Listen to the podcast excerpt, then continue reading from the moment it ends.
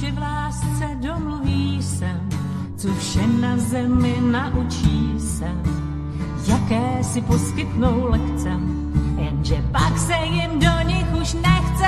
Wow, rozum se brání a spírá, když nová lekce začíná. Tělo to ukáže lehce, s bolestí dál žít nechce. Svý tělo máš, tak si ho chváš, lehni si do trávy, rosa tě ochladí. Pohledem k oblakům otevři zázrakům své srdce do kořán. Přemýšlíte často o tom, co je důvodem našeho bytí v tomto světě?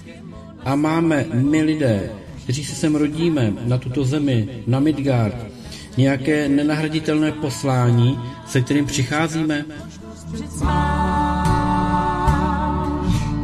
Duše má na zemi chrám, tělem je nazývám, touží po lásce a péči. Zdravím se nám pak odvděčí, když duše na chrám ti zaťuká. Věnuj jí pár minut ticha, s láskou si převezmi zprávu a obnov svou rovnováhu. Se zajímavým hostem u pořadu Evoluce základních poslání člověka vás vítá Petr Václav, studio Midgard, tady na Svobodném vysílači. Tělo máš, tak už se snaž, vždycky mu naslouchej, moudře ho užívej, zázraky prožívej, teď tady na zemi možnost přec máš, možnost přec máš. Tak vidíte všichni, kteří se zasedli ke svým poslouchacím aparátům, je úterý dvacátého sedmého února. dvacátého sedmého února za normálních okolností zítra by končil měsíc. Ale nekončí. Nekončí, bo máme letos přestupný rok. A když je přestupný rok, tak to znamená, že máme o jeden den navíc. Takže máme i dvacátého devátého února. Tedy budeme mít. A budeme ho mít pozítří. Budeme mít dvacátého devátého února ve čtvrtek. Jo? A představte si, že prý údajně, nevím, jak k tomu přišli, že jsem na mainstreamu, že asi šest tisíc lidí má narozeniny dvacátého devátého února. Maminky jsou z toho zoufalí, nechtěli to pro ty děti, protože mít narozeniny jednou za čtyři roky je nuda. Ale já si myslím, že se ty maminky na to těšily, aby jim nemuseli tak často kupovat dárečky. Kdo ví. Ale je to oprus. Tak já si myslím, že se to dá nahradit tím, že prostě to oslaví dvacátého osmého No bože. Tak já bych to tak určitě řešil. Teda já bych se s tím ne, ne, to nemazal. No a já se zeptám, co by na to řekl můj host, který tady pravidelně se mnou je a bez kterého by ten dnešní pořad zcela bezpečně určitě nemohl být. Išo, vítej, zdravím tě, ahoj. A co ahoj, krásné odpoledne. Co ty na tu a tématiku? Otázku? No tu tématiku víš toho, co jsem teď tady rozvíjel. Že jestli bys, to, jestli bys to řešila, takže by si slavila třeba dvacátého osmého Prostě poslední den v měsíci, anebo jestli bys to slavila jednou za čtyři roky opravdu dvacátého devátého No tak já bych to, já bych to samozřejmě toho dvacátého osmého oslavila. Že jo. Ono, víš co, ještě tam je jedna varianta. Záleží na tom, v které části toho dvacátého devátého dne se ten človíček narodil. Takže pokud to bylo, pokud to bylo, já nevím, do dvanácti hodin dopoledne, tak bych to slavila dvacátého osmého A pokud by to bylo po polední do půlnoci, tak už bych se přesunula třeba na prvního března To už je jedno. Ale mně by se datum by právě ten první březen líbil, protože numerologicky je určitým způsobem, určitým způsobem výhodnější než toho dvacátého osmého druhý Takže já si myslím, že tam je ta varianta, že si můžou vybrat dvacátého osmého, dvacátého devátého a nebo, nebo až prvního třetí Takže já bych to viděla ještě pozitivněji možná než ty. No, vidíš to, ještě lepší. Dobrá rada na zlato, jak se říkám. No, já tě slyším v pohodě. Říkám, dobrá rada na zlato. Jo. Slyšíš mě? Halo, halo, halo. Já tě poslouchám, ano. Jo, že, že jsi se ptala, jestli... Já tě slyším. My tě všichni slyšíme. Takže eh, rozhovor s Išou s datem dvacátého sedmého února dva tisíce dvacet čtyři právě odstartoval. No a budeme mít dneska nějaká zajímavá témata, řekl bych. A také vám chci prozradit telefonní číslo, které, no určitě ho neznáte, na které nám můžete psát, pochopitelně otázky, dotazy, reakce a tak dál. Je to telefonní číslo sedm sedm čtyři jedna tři devět nula čtyři čtyři. Notorický známé. Jo, ano, Iša se trochu seká, ale to snad vyladíme, píše tady Honza. No, já teda se přiznám, že bych se nechtěl narodit dvacátého devátého února. Já bych se tam prostě držel zuby nechty a mě by odtamtať nedostali ani párem volů nebo koní, nebo jak se to říká. Takže já bych se tam zašprajc a počkal bych si na toho prvního třetí. Protože to je dobrý datum, jak říkala Iša. No ale to víte, děti jsou malí. Že prej šest tisíc lidí se takhle narodilo.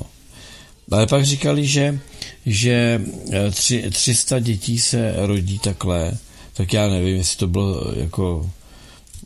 Jestli se rodí tři sta dětí jeden přestupnej rok.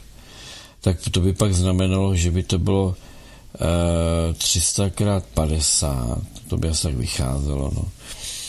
Že by to tak jako mohlo vyjít, no, že by ten počet šest tisíc, nebo vlastně tři sta krát pět je patnáct set, počítám blbosti, že jo.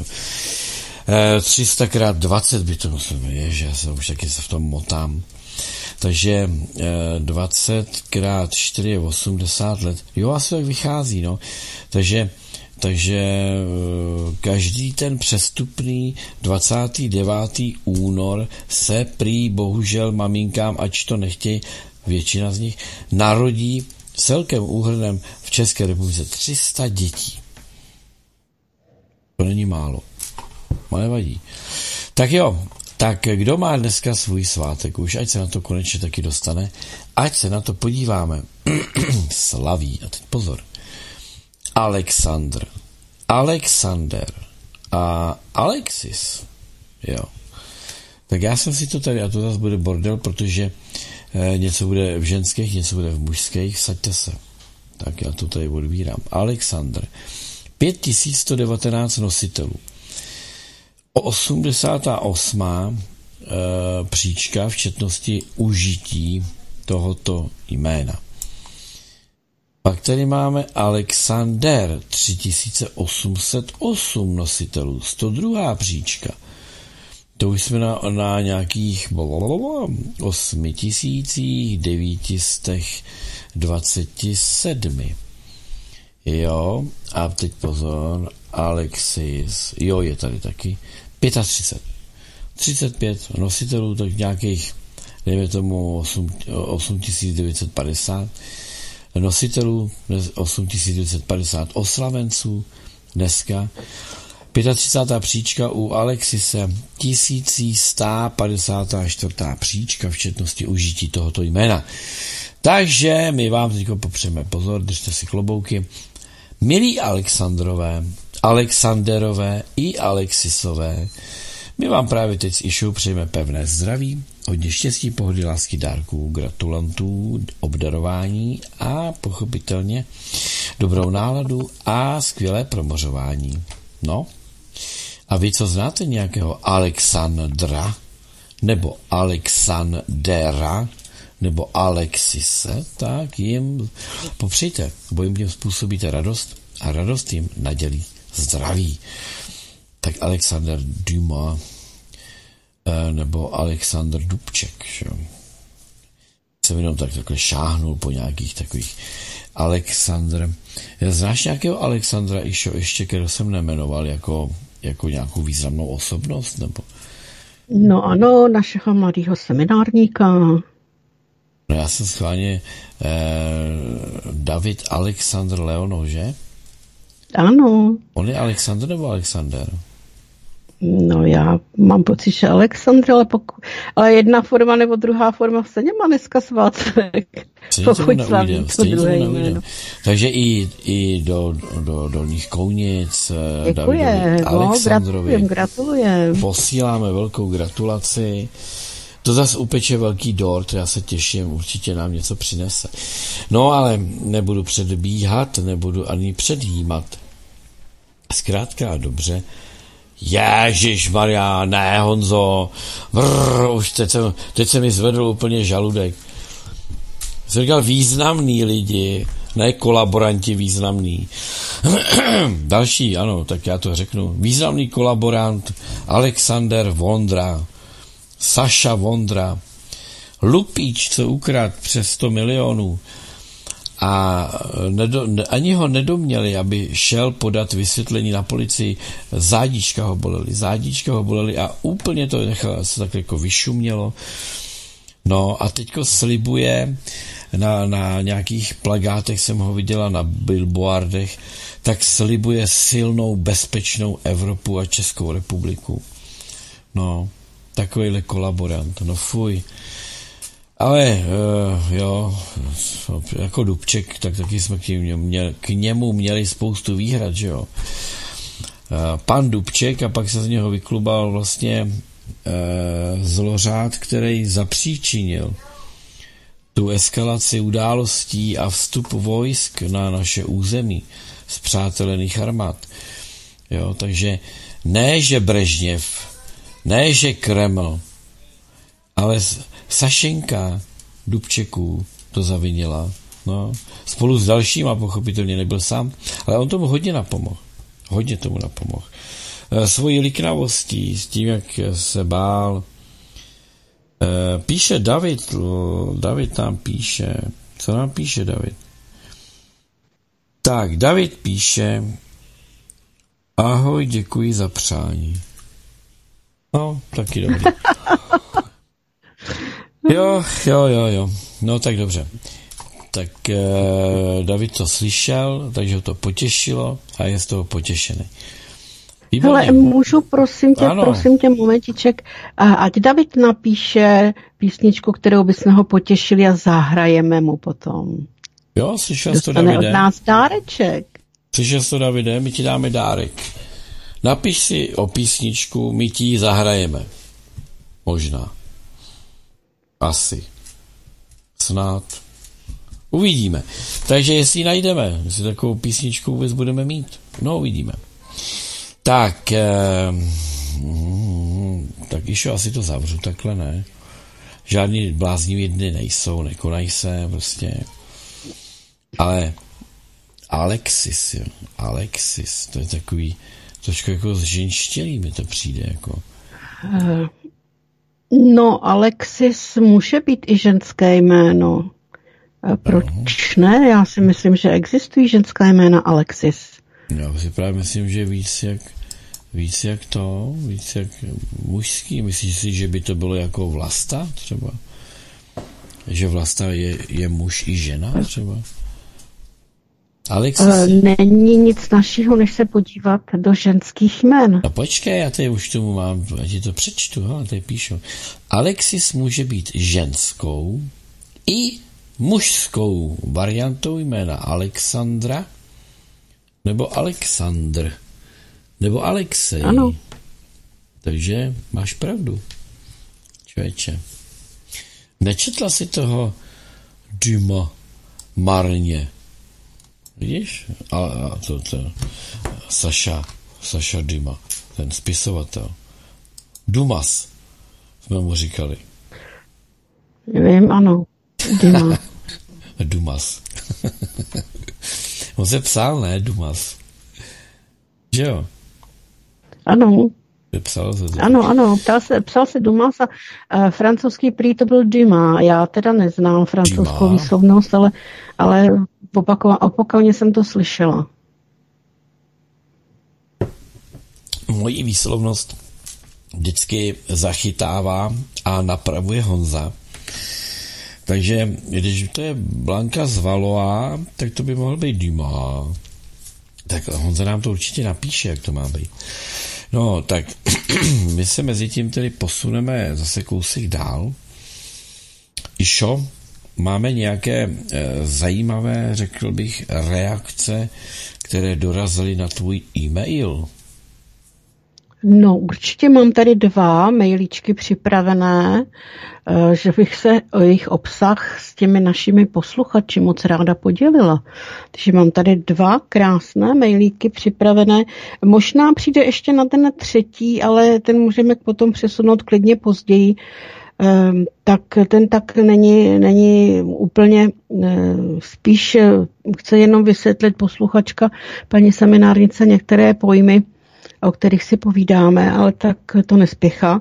Ale mám tady dva moc zajímavé mailíčky, které bych ráda posluchačům zprostředkovala informace, které tedy jsem obdržela zase. Mm-hmm. Za ně děkuju samozřejmě. Dobrá. Tak, pojď do toho.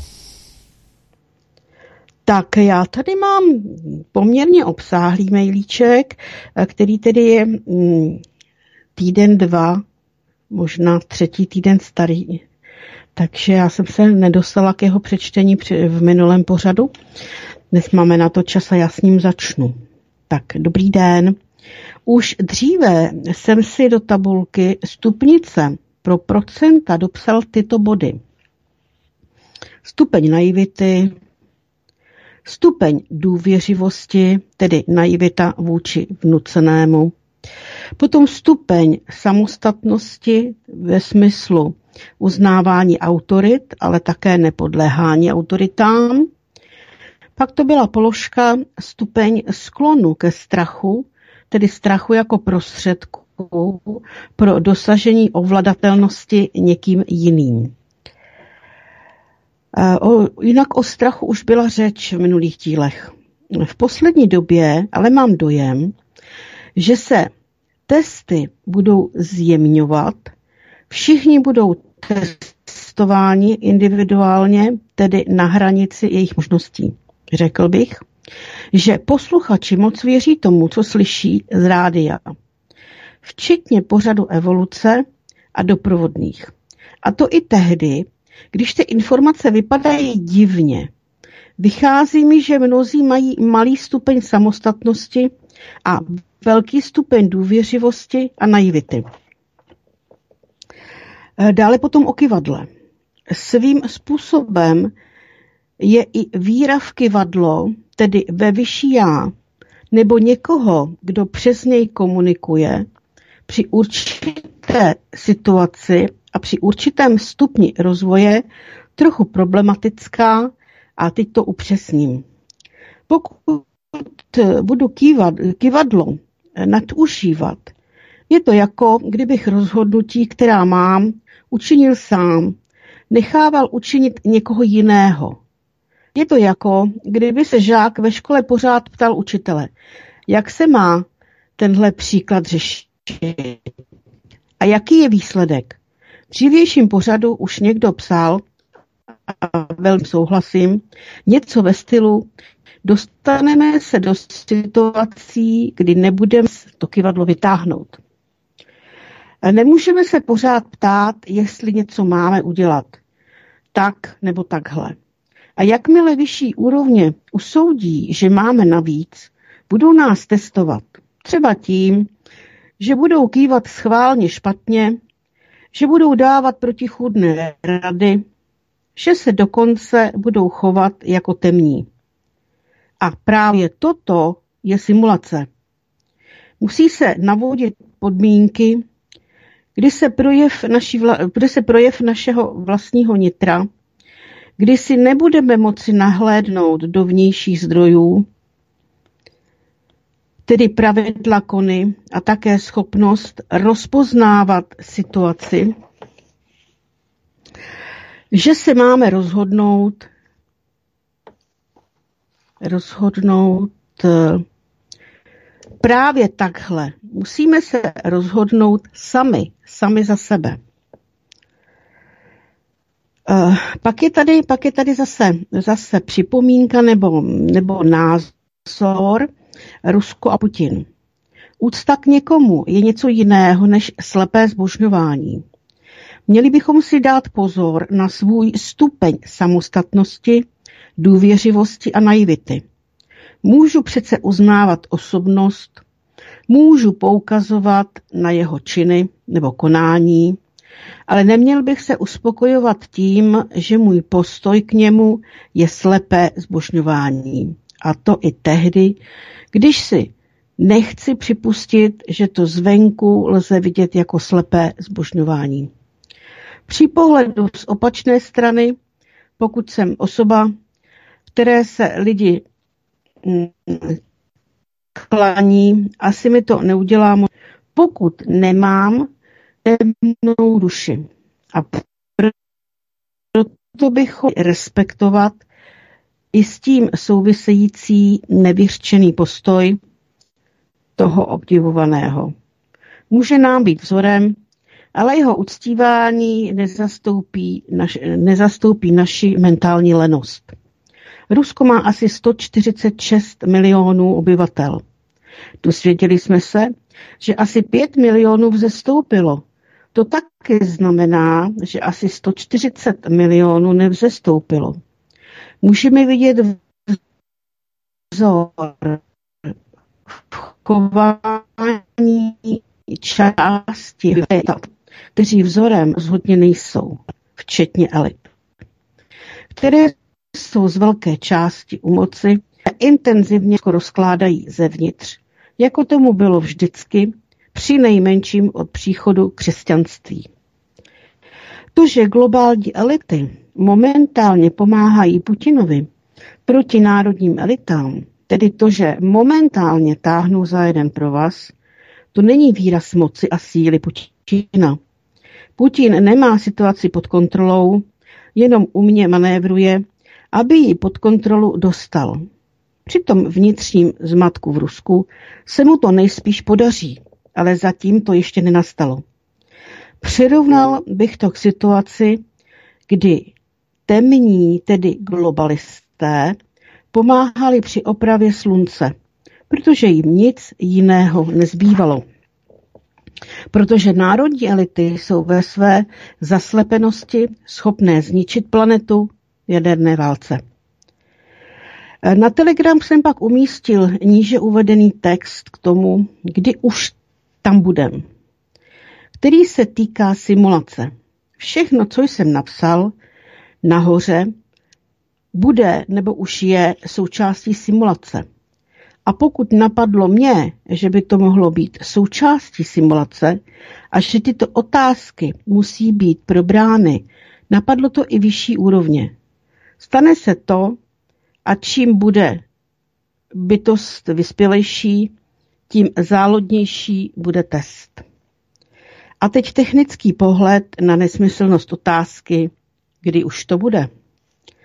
Protože jsem ve škole prošel intenzivním tréninkem v oblasti simulačních systémů, chtěl bych se s vámi podělit o svůj pohled podepřený zkušenostmi. Různá technická řešení kopírují přírodní vzory. Používáme logiku, fyziku a matematiku k postupnému rozkrývání principů fungování jevů z reálného světa. Vytváříme modely reality, které převádíme na praktická technická řešení. Týká se to jak fyzických věcí, tak i abstraktních jevů, jako jsou způsoby organizace práce a mnohého dalšího. Technicky vytvořené věci se pak dají zkoušet přímo ve fyzické realitě. Vytvoří se například prototyp auta a zkouší se, jak se chová na silnici a v terénu. Tvoření ve hmotě je ale pomalé a energeticky a časově nákladné. Proto se postupně vyvinuly techniky simulace, kdy se vytvoří model budoucího zařízení a k němu se potom vytvoří model prostředí. Funkčnost, dejme tomu, budoucího auta se pak testuje pomocí simulace.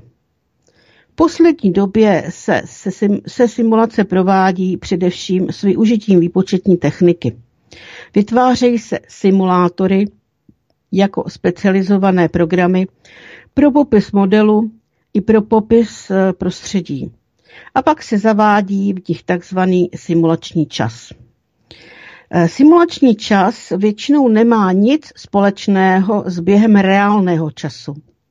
Simulátor může například během několika minut reálného času vizualizovat chování, které ve skutečnosti proběhne během milisekundy, anebo naopak může během několika minut simulovat geologické jevy, které v reálném čase probíhají milion let. Reálný čas a simulační čas se tedy liší, a to úplně. Pokud model nějak spojíme s osobností, tedy zpersonifikujeme jej, pak ona simulovaná osobnost žije v simulovaném čase, který nemá nic společného s reálným časem, ve kterém běží simulátor.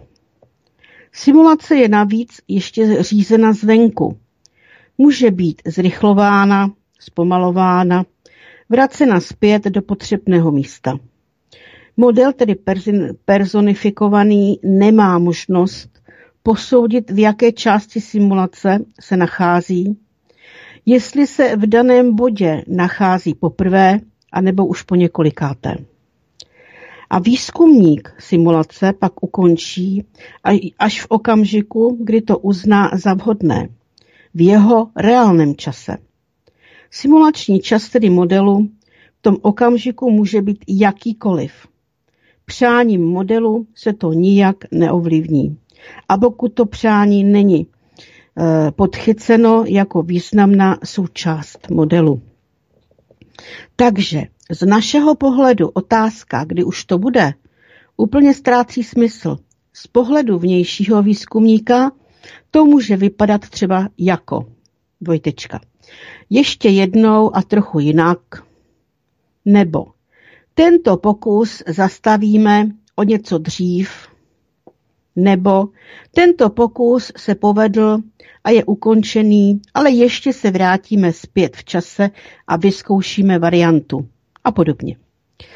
Našich simulovaných časů, jejichž běhů od začátku do konce, tedy může být obrovské množství. Každá bublina bude mít svůj čas. Každá bublina je pravděpodobně simulována mnohokrát, jako by ve smyčce. E, nevidíme ven a nevidíme do jiných běhů simulačních experimentů a nemůžeme tedy ovlivnit, kdy to bude a navíc. Tato otázka úplně ztrácí smysl. Nedá se na ní odpovědět ani z hlediska personifikovaného modelu, ani z hlediska vnějšího výzkumníka, který simulaci řídí.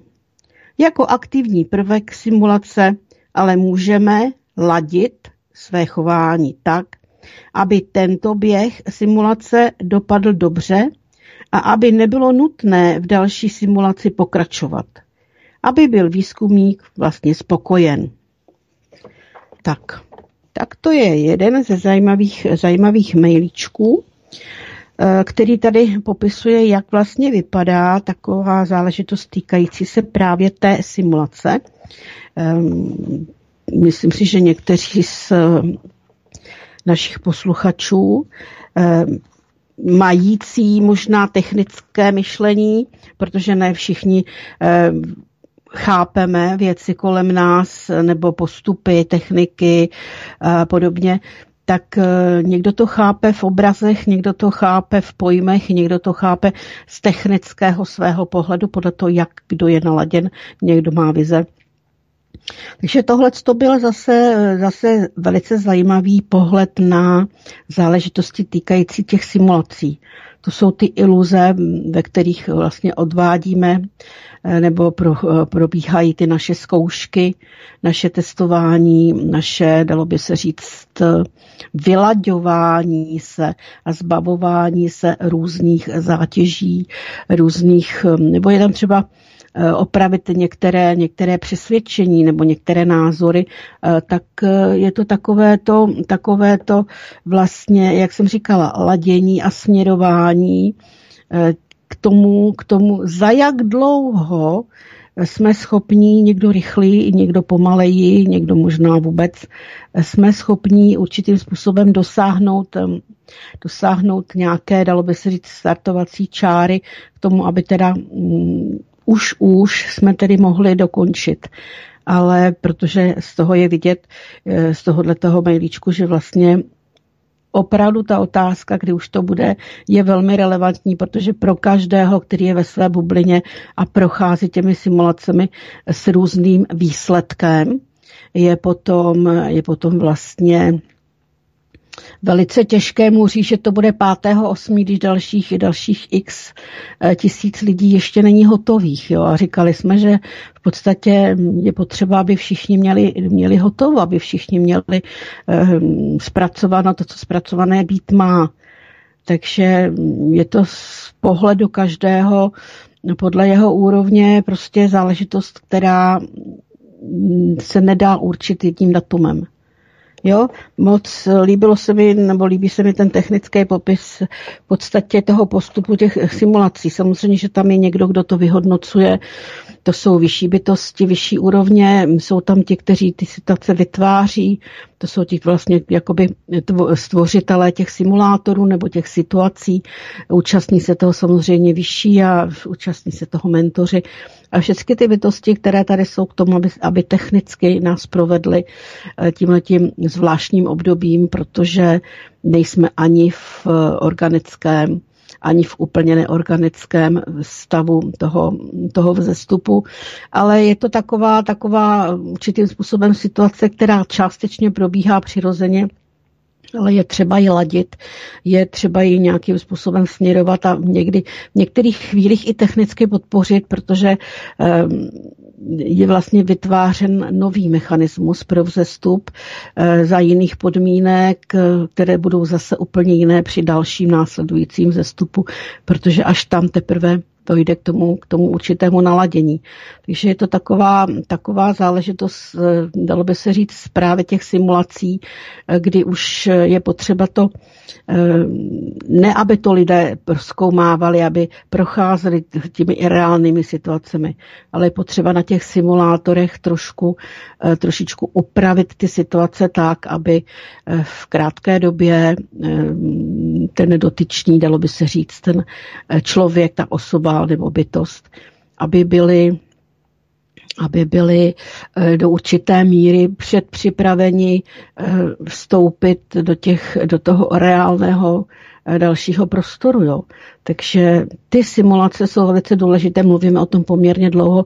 Je to v podstatě vytváření těch iluzorních situací.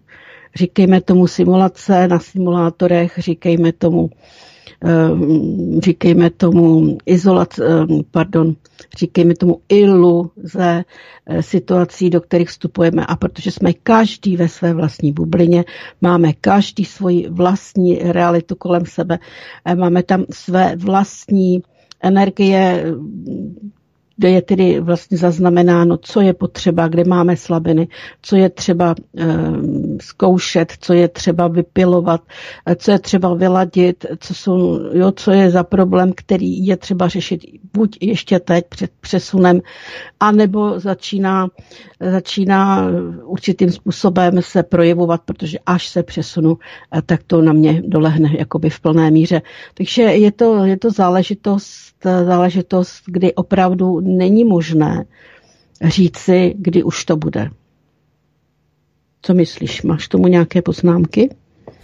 No já bych řekl, že jako nasměrované myšlení přes ty simulátory zajímavá věc. Ale ono je to ještě mnohem složitější, protože určitě to Petr nechtěl rozebírat do absolutních detailů. Tady je potřeba vědět, že každý ten jeden, kdo vzestupuje, tak jeho program simulací, jak bych to takhle nazval, se skládá, řeknu, ze slabin, kterými se prokazovala ta bytost, než se poskládala, potom, když se poskládala. To znamená, že tam jsou určitý jakoby slabý místa, které je potřeba prověřit, že už se stala silnými. To je první záležitost. Druhá věc, věc je, k čemu ta bytost daná bude sloužit v té realitě. To bude jejím úkolem, jo. To znamená, že další část těch simulací bude, bude jakoby obsahově zaměřena právě na, na zdokonalení pro tu danou činnost, pro tu danou roli, kterou bude mít v tom, v tom celém novém dění. Když se tyhle ty věci, když se tyhle ty věci dají jakoby, řek, až ten výzkumník řekne, jo, tak to už máme dobrý, jako.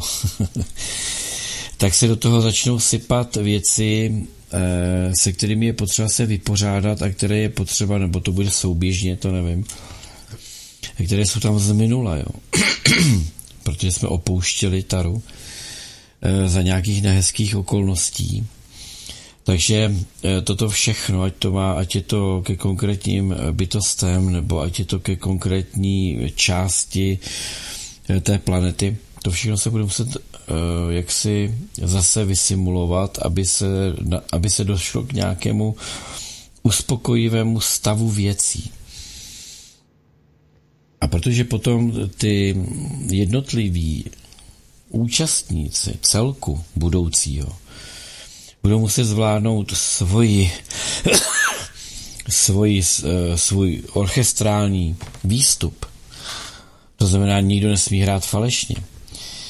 Tak v rámci těchto všech věcí ještě tam budou probíhat um, indikace uh, jakoby jednoho simulátoru na druhý. To znamená, jakoby jedna bublina se v některých momentech bude bude rezonovat s tou druhou v tom, v čem si mají rozumět, jo, v čem se mají vyladit pro to svoje nové poslání. Teď si vemte, že to celé prostě nějakým způsobem ten, ten koncert se rozjede. A ve chvíli, kdy to bude jakoby spokojenost, tak to celé prolne do té reality.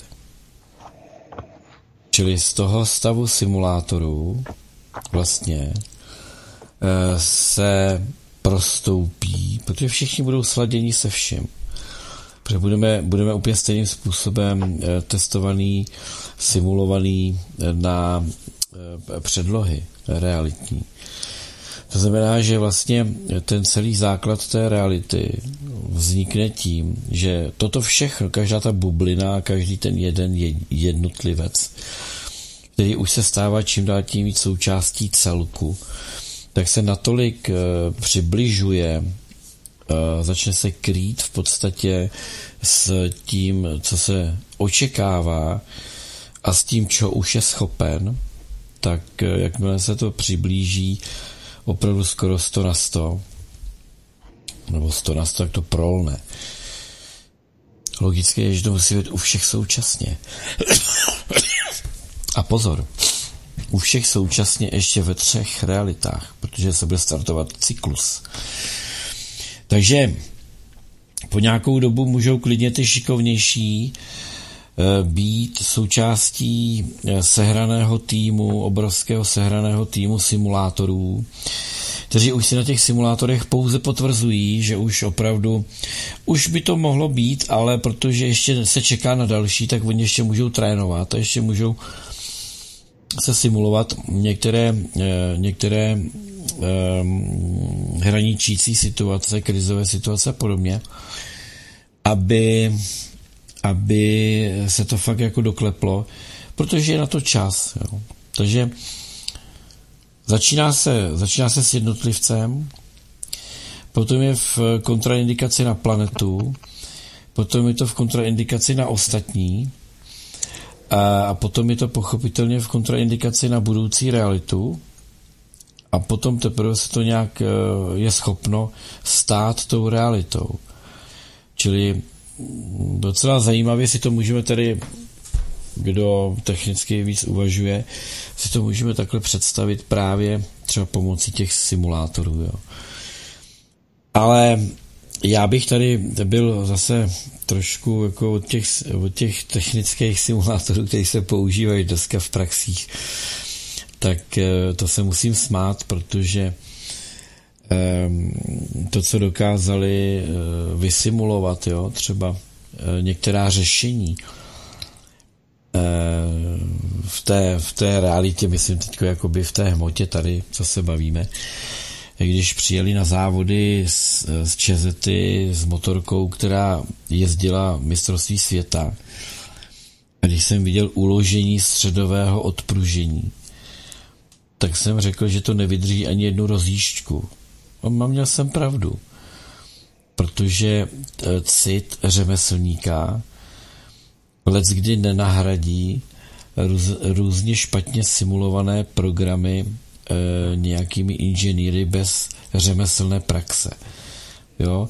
Takže e, tady třeba si můžeme zase ukázat to, proč někdy s vámi na kyvadle komunikují takzvaný mentoři, nebo, nebo máte na kyvadle prostě bytost, která není vaše pravé vyšší já. Je to proto, že na určité typy těch simulací prostě vaše vyšší já není správně erudované.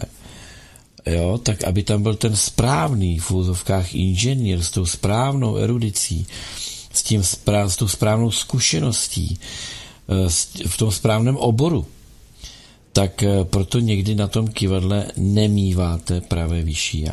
To je jenom tak na vysvětlenou, protože zrovna, zrovna u vás probíhá to testování, nebo chcete-li to simulování v, v oboru odlišném, než kde je mistr světa to, to vaše pravé vyšší já. Takže třeba i tady se to můžeme takhle na to vysvětlit. No, Išo, co? Vy no. jsi řekla tomu prosimulování se až do té reality. No tak, my jsme těma simulacema procházeli, víš, že jsem pořád říkala, že je to divný, že jsme pořád někde jinde, ale to nechme stranou.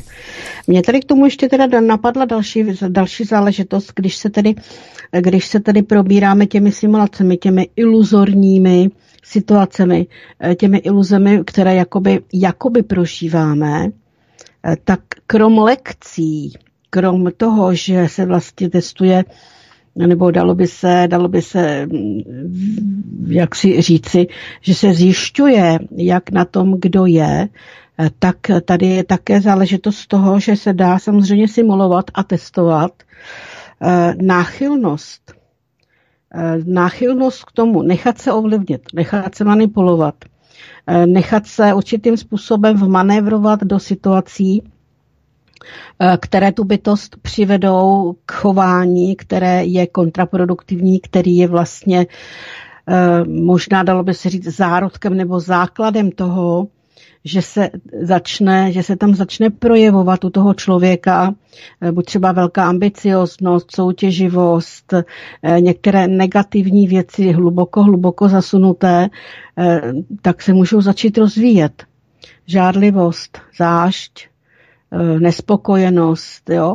To jsou takové ty charakterové vlastnosti, které jsou sice nenápadné, ale když se jim vytvoří podmínky, tak se můžou stát záležitostí takovým tím hnacím motorem toho, že ta bytost jako taková, říkám bytost, protože to může být jak člověk, tak samozřejmě, samozřejmě kristovský ne, ne humanoidní bytost, takže může se, může se zase jakoby začít rozvíjet ten negativismus a takovéto, takovéto ty počátky, ty kořeny toho rozkladného chování.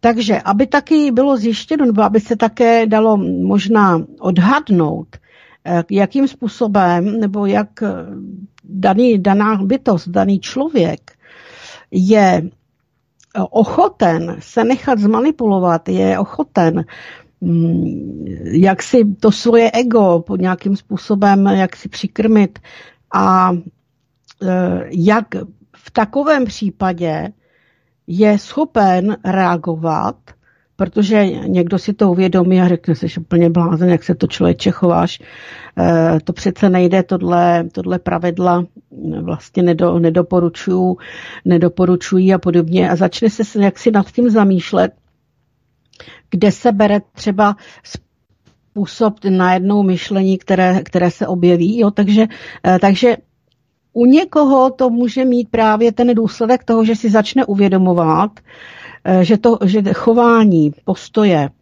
myšlenky začínají být trošičku, trošičku v uvozovkách nebezpečné, nebo mohou být základem toho, že začnou do budoucna se chovat jako pomaloučku, polehoučku, se taková ta pomaloučku se měnící bytost nebo bytost reagující už ne kristovsky, že může docházet třeba k nedodržování těch konů a naopak může to u té bytosti vyvolat, vyvolat potřebu uvědom, nebo uvědomit si, že vlastně to, jak myslím, jak se chovám, není úplně v pořádku. Něco bych s tím měl dělat. Tak i ty simulace toho, jak kdo bude náchylný, nebo jak kdo eh, bude ochoten se nechat přivést k nějaké takové situaci. Byť jenom simulačně. Ale je tam potom vlastně zase vidět sklon, co přesně toho člověka eh, je schopné, nebo co v tom člověku je schopné probudit určitý negativní způsob chování a myšlení. Tak bych to, tak bych to nazvala, jo. Protože může tam být něco, co je absolutně nenápadný až za určitých podmínek, jak na tom simulátoru se vytvoří nebo jsou vytvořeny v určité situaci. Najednou má ten člověk možnost se projevit, jak se zachová, když se do takové situace dostane. Jo, takže, takže to přesně potom vidíš, jak se, jak se, jak si ta společnost, jak se uh, určitým způsobem rozděluje. Každý se staví na tu svoji stranu, říkali jsme si, že vlastně svůj k svému. A takže tam potom najednou, najednou začínají vznikat, najednou vznikat takové zvláštní situace, kdy někteří se jaksi dostávají do rozporu s tím, co doteďka říkali, jak se chovali a najednou, najednou je tam u nich vidět příklon k tomu, k tomu opačnému, jo? Protože to tam přitahuje. Něco se v tom člověku probudilo a to něco vzniklo na základě nějaké iluzorní situace, protože to je zase jeden z testů k odhalení náklonosti, k odhalení té odolnosti, dalo by se říct té imunity nebo schopnosti poznat, že se chovám jinak, než bych se měl chovat, že myslím jinak, nebo že někdo se snaží mě něco jaksi vnutit, někam mě vmanévrovat, kam třeba nechci, ale musím si to uvědomit, abych se dokázal s tím vypořádat. Jo? Takže jedna z těch záležitostí toho testování může být nejenom prověřování kvalit, ale také prověřování odolnosti vůči, vůči těm záležitostem, které mohou v, za určitých podmínek vlastně v tom člověku probudit, dalo by se říct, tu temnou stránku, jak se říká. A trošku bych, trošku s tím kyvadlem, jo, tak ono samozřejmě, že nestihneme vždycky vytáhnout kyvadlo. Nebo kyvadlo použiju ve chvíli, kdy mám na to čas a mám prostor a mám klid. Pracujeme také bez kyvadla, pracujeme tím, že jsme připojeni na vyšší já. A my už jsme v dávné, takové té dávnější minulosti mluvili o tom, že někdy jako, jako člověk nestihneme zareagovat na, kterou, na některou situaci. A zareaguje za nás naše vyšší já, jako, jako kdyby vstoupilo do toho našeho kabátku a vlastně situaci e, řešilo za nás. E, takže je pravda, že Kyvadlo určitě nevždycky dokážu vytáhnout, ale spolehám na to, že moje vyšší já buď mi pošle v danou chvíli, v daném okamžiku, mi pošle adekvátní reakci, odpověď nebo zachování se v nějaké situaci, která mě ohrožuje, protože toto se týká hlavně situací, kdy se dostáváme do nějakého nebezpečí, protože za normálních okolností při třeba nějaké, nějaké rozepři, to tak jak asi, asi nebude tak akutně nutné, ale ve chvíli, kdy se dostanete třeba do ohrožení života, tak to vyšší já je schopné zasáhnout. Může to být třeba i při autonehodě. Já jsem takovou, takovou chvíli zažila, já takovou zkušenost mám, že prostě to vyšší já reagovalo rychleji než, dejme tomu, řidič auta, ve kterém jsem seděla. Jo? Zažila jsem i, že vlastně se dělo něco, co jsem si říkala, tady to jsem přece nej, to nejsem já. A určitě, určitě mezi našimi posluchači je hodně lidí, kteří si vybaví podobnou situaci, kdy na něco zareagovali a pak si říkají, ty, já jsem dobrý, to jsem vůbec netušil, že něco takového umím. Jo?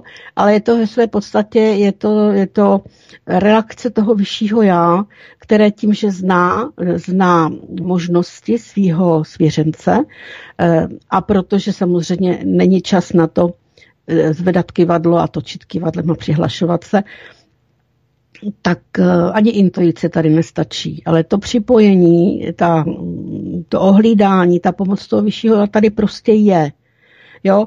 Takže je pravda, že není nutné pořád mít po ruce kyvadlo, nicméně tím kyvadlem nikdy nic neskazím, když si to, co mi přichází, nebo co cítím a vnímám intuitivně, nebo co mě přichází jako myšlenka, když si to ověřím s tím, že se ptám, jestli teda to ověření mi dá opravdu moje vyšší já, protože komunikovat můžu s kýmkoliv a když nebudu mít možnost ověřit si, s kým teda komunikuju tím tou kejlontikou, tak vlastně vůbec si nemůžu být jistá, že to je opravdu moje vyšší já, nebo že to je bytost, která mě zkouší, nebo je to někdo, kdo mě má poňouknout k něčemu, nebo je to jenom mentor, který mě něco učí.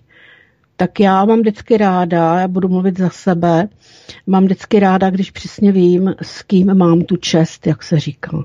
A můžu si to navnímávat, můžu, můžu tu bytost, dejme tomu, i třeba vidět, vnímat energeticky.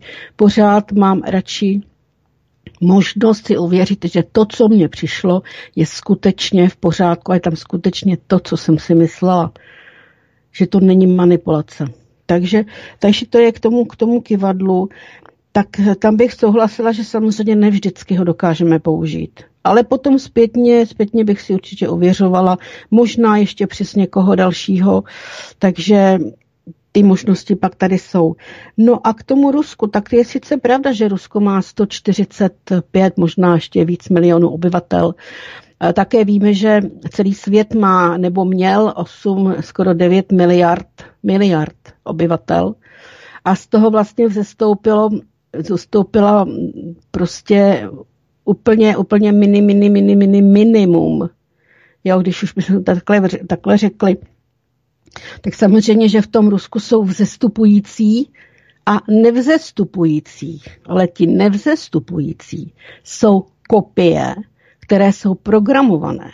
A jsou pro, programované k tomu, aby určitým způsobem se chovali tak, tak, aby nebyli destrukcí, aby nevytvářeli třeba, nevím, nějaké eh, protiválečné nebo válečné, nebo já nevím, prostě rozvracečské způsoby života, ale pokud se tam teda dějí ty změny, které přicházejí, tak pro ně, protože oni to byli v podstatě zase ovlivňování eh, nevzestupující eh, v uvozovkách otroci, tak teď tam je ten program té poslušnosti a jim to vyhovuje, protože je to neterorizuje, jim to pomáhá, jim to zlepšuje ten život.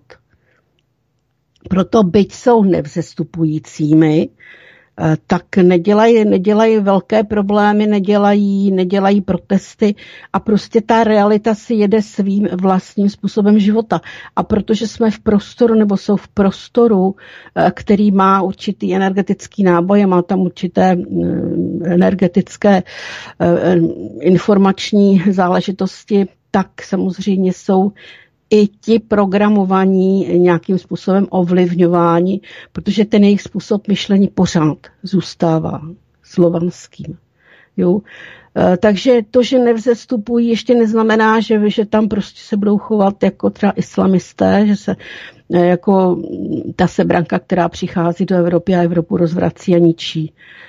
Tak jsou to spíš lidé právě, které, kteří v minulosti a ve své genetice mají ten, ten genom toho, toho národa, takže v souladu s tím jsou naprogramováni, aby se chovali určitým způsobem. Tak, jako se chovají Němci určitým způsobem, protože jim to je geneticky dané, tak, jako se chovají severské národy, protože jim to je geneticky dané, tak jako se chovají národy Afriky, protože jim to je geneticky dané, tak jako se chová Amerika, která vlastně vznikla, nebo která, pokud si budeme povídat o, geneti- o genetice genotypu, tak je to směska všeho, veškerého odpadu světa, který tam přišel. Jo? Takže to chování, těch, to programování pak těchto kopií je příslušné, nebo je podobné tomu, co ty, co ty jejich genetiky nesou, co tam je napsáno, tak jsou, je to určitým způsobem také naprogramováno, aby tam teda nebyla ta militantnost, aby tam nebyla snaha tady rozvracet kde co. Prostě oni potřebují, mají ve svých, ve svých genetických záznamech tu bídu, to, jak se s nimi po tisíciletí zacházelo. Četli jsme si o kozácích, četli jsme si o tom, jak ten chudý, ten obyčejný lid, jak prostě, jak se k němu chovala ta jejich elita, to jejich panstvo. Jo, jakým způsobem s nimi zacházeli. A to oni mají ve své genetice a s tím se dá pracovat, protože oni pak jsou vděční za, za to, když je klid, dostatek a někdo se k ním slušně chová. Takže to je takový můj, takový můj pohled k tomu, že prostě jsou věci, jsou věci, které samozřejmě, samozřejmě jsou dány nějakou situací, jsou dány tím, že jsou tam zase miliony nevzestupujících. Ale berme to tak, že ten genetický podklad ruských oby, obyvatel je diametrálně odlišný tomu genetickému podkladu a základu amerických obyvatel, lidí německého národa, lidí nevím, židů, Afričanů. Prostě každá rasa má svoji genetiku, má tam některé dominantní záležitosti, které prostě tam jsou. A tam potom s tím se samozřejmě na těch simulátorech dá pracovat. I oni jsou používáni do těch simulačních situací k tomu, aby tedy dotyčný mohl řešit některé situace, mohl se něco naučit, mohl se něco vyzkoušet, mohl se na něco vytvořit názor. A i ti to jsou používáni samozřejmě do těch, do těch simulačních situací, do těch stavů, do těch, do těch vytvořených záležitostí, které je potřeba vyřešit. Protože i s těmi jsme to třeba řešili v minulosti, s těmi máme karmu, s těmi máme nějaké, nechci říct, nevyřízené účty, ale i to tam samozřejmě je. Takže bohužel tedy, když se ten, ta hrstička těch, kteří vzestupují, tak se samozřejmě nemůže porovnávat s tím množstvím nevzestupujících.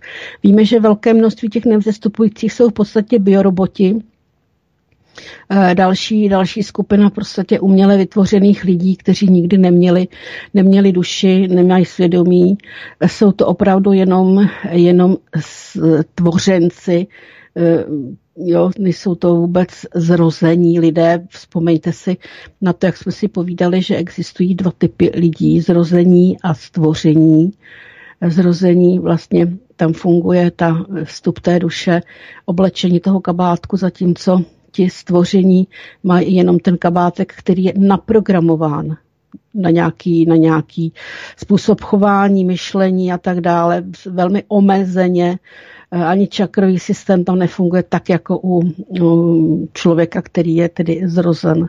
A víme, že, víme, že člověk byl vlastně předurčen k tomu stát se evolučním strážcem, tudíž je vybaven geneticky trošku nadstandardně než, než bytosti, které tedy jsou, tak jak, tak jak říká Bible, uplácání z hlíny a byl jim vdechnut život tím stvořitelem, tedy tím pánem Bohem, o kterým je tady řeč. Takže trošku je potom třeba ještě, ještě brát v úvahu to, že opravdu velké množství obyvatel Ruska nevzestupuje, ale nebrání to tomu, aby se ty lidi chovali slušně a byli rádi za to, co mají, co je jim poskytováno. Tak tam bych to, tam bych to jako viděla a viděla zase vlastně směr toho vývoje. Směr toho, že jeden vývoj jde k tomu lepšímu a druhý vývoj spěje ke svému konci. Tak to prostě je. Ten dokument, jak pořád říkáš, Peťo, tak ten sledujeme. A tam třeba no. i na tom vidět, ještě prosím tě vydrž chviličku, hned, tě, hned to, hned skončím. I tam třeba je náznak toho, že opravdu byť nevzestupující, tak kdyby třeba měli příležitost vzestupovat, tak by se určitě chovali úplně jinak, než se chovají ti, kteří sestupují z toho západního světa. Tak, už jsem skončila, prosím tě, můžeš povídat. No, mě, já to beru na sebe, protože jediný, kdo, nebo jsem to já, který i mimo tento pořad eh, blahořečí Vladimíra Vladimiroviče. A takže to beru na sebe, tak já už jsem zvyklý, protože eh, i Aeronet a V K, jako nejvrchnější velitel kolotoče, tak mi taky sdělil, že ho mám na tom piedestalu a chodím se tam modlit jako jo, k němu, k Vladimíroviči. No, tak si to pojďme malinko rozebrat. E, přesně jak říkáš, jo, tak Rusů, dejme tomu, drtivá většina nevzestupuje. Jak je tedy možné, že Vladimír Vladimirovič má podporu přes devadesát procent obyvatelstva? To si přeci tak nějak odporuje v té logice, kterou nám tady, kterou si tady jako máme o ní povídat. Jo? A je to proto, že oni jsou přesně, jsou naprogramovaní. Ale čím jsou ještě programovaní? No přeci, co mají v té Moskvě na té poklonné goře? Co tam mají tak důležitého, zásadního, díky čemu se roztrhly ty reality? To jsou, já nevím, jak, já nevím, já nevím jak, to, jak to popsat. Já bych mohl o Vladimíru, Vladimiroviči Putinovi, pardon, držet hubu, jo. Ať si každý vezme kivadlo, ať si to vykejve, ať si každý sám v sobě rozebere, do jaké míry s touto bytostí souzní, nesouzní, jak je mu odporná nebo blízká, proč je mu případně blízká, jaký má tato bytost význam pro jeho evoluci, pro evoluci tohoto daného člověka, který má pochybnosti, jestli příliš jako se neuchyluje k tomu blahořečení tohoto člověka, této bytosti Vladimíra Putina. A tak dále. Ale to někdo musí vzít to kivadlo a musí se tím zaobírat. Jak jste, jak jste před chvilkou mluvila o tom, že ne vždycky je čas vytáhnout kivadlo. No samozřejmě. Ale spoustu věcí si zpětně ověřuju, že jo. Takže přesně, jak jsi to řekla, když se zachovám, řeknu intuitivně a vypálím to od boku, protože mi nic nezbývá, jo. A no tak potom si to všechno rozeberu. Proč se to stalo? Jaký to mělo význam? Mělo mě to poučit? Mělo mě to ohrozit? Měl jsem se s tím jenom seznámit? Jo, přeci proto jsme se s tím kývadlem bože můj naučili, ne? Nebo už ho nepotřebujeme? To je asi otázka na každého z nás. Zpátky k tomu Rusku. Logické je, že celý ten prostor Ruské federace, ale pozor, celý prostor těch, kteří souzní s vibracema toho vesmírného chrámu, tak je ovlivňován pozitivně tomu, aby se vykrystalizovala v té žumpě ta cesta k, pro tu vzestupnou realitu, k tomu vytíženému vzestoupení. To, co se odehrává, a, a jako, a, jak bych to řekl, jako v první řadě je potřeba pochopit, co Ruská federace vlastně znamená a země BRICSu. Co znamenají principiálně? Proč se to začalo a kdy se to začalo dít? Dejte si věci na časovou osu někde. Dejte si věci do souvislosti s tím, že se měli, trhali se, trhali se, trhali se, trhali se reality, nemohli se roztrhnout. Ale už tam vznikaly podoby dvou světů. Teď se pořád bavíme o, o, o dvojím světě. Svět vzestupující a svět sestupující. Sestupující realita, se vzestupující realita. Ale ty se narodili z jedné reality. Protože v jedné společné realitě přeci žili ti, kdo se probudili a ti, kdo se neprobudili. Vyšli jsme z jedné reality. A když se to roztrhlo, tak se začaly tvořit z té jedné reality dva rozdílné světy. Rozdílné světy svým pojetím, pochopitelně. Zatímco, zatímco to v původním scénáři bylo, že bude pouze celosvětové N V O, to Orwellovo pojetí světa, tak to bylo za předpokladu, že se to neroztrhne. Když se to roztrhlo, no tak se to stalo součástí toho sestupného modelu reality. A vedle toho pochopitelně ta druhá, vzestupující. Ale my musíme vidět, jak se z té žumpy, neřešitelné žumpy, kam až to ty temní dostali, jo. Jak se to dokázalo dostat, dejme tomu k tomu, že tam je společnost bez peněz, že tam je společnost, kde každý pracuje na tom, co ho baví a dohromady to je sladěný stroj, že nic jim dohromady nechybí a každý si může vzít to, co potřebuje a nikdo si nebere navíc. Ja, ja, jak, se to, jak se to mohlo přerodit od, od někud někam? A my se na to koukáme. A my potom plijeme. Někteří na to plivou a říkají, vidíte, tam to stejně selže, jako to selhalo tady. Dívejte se na to, jo.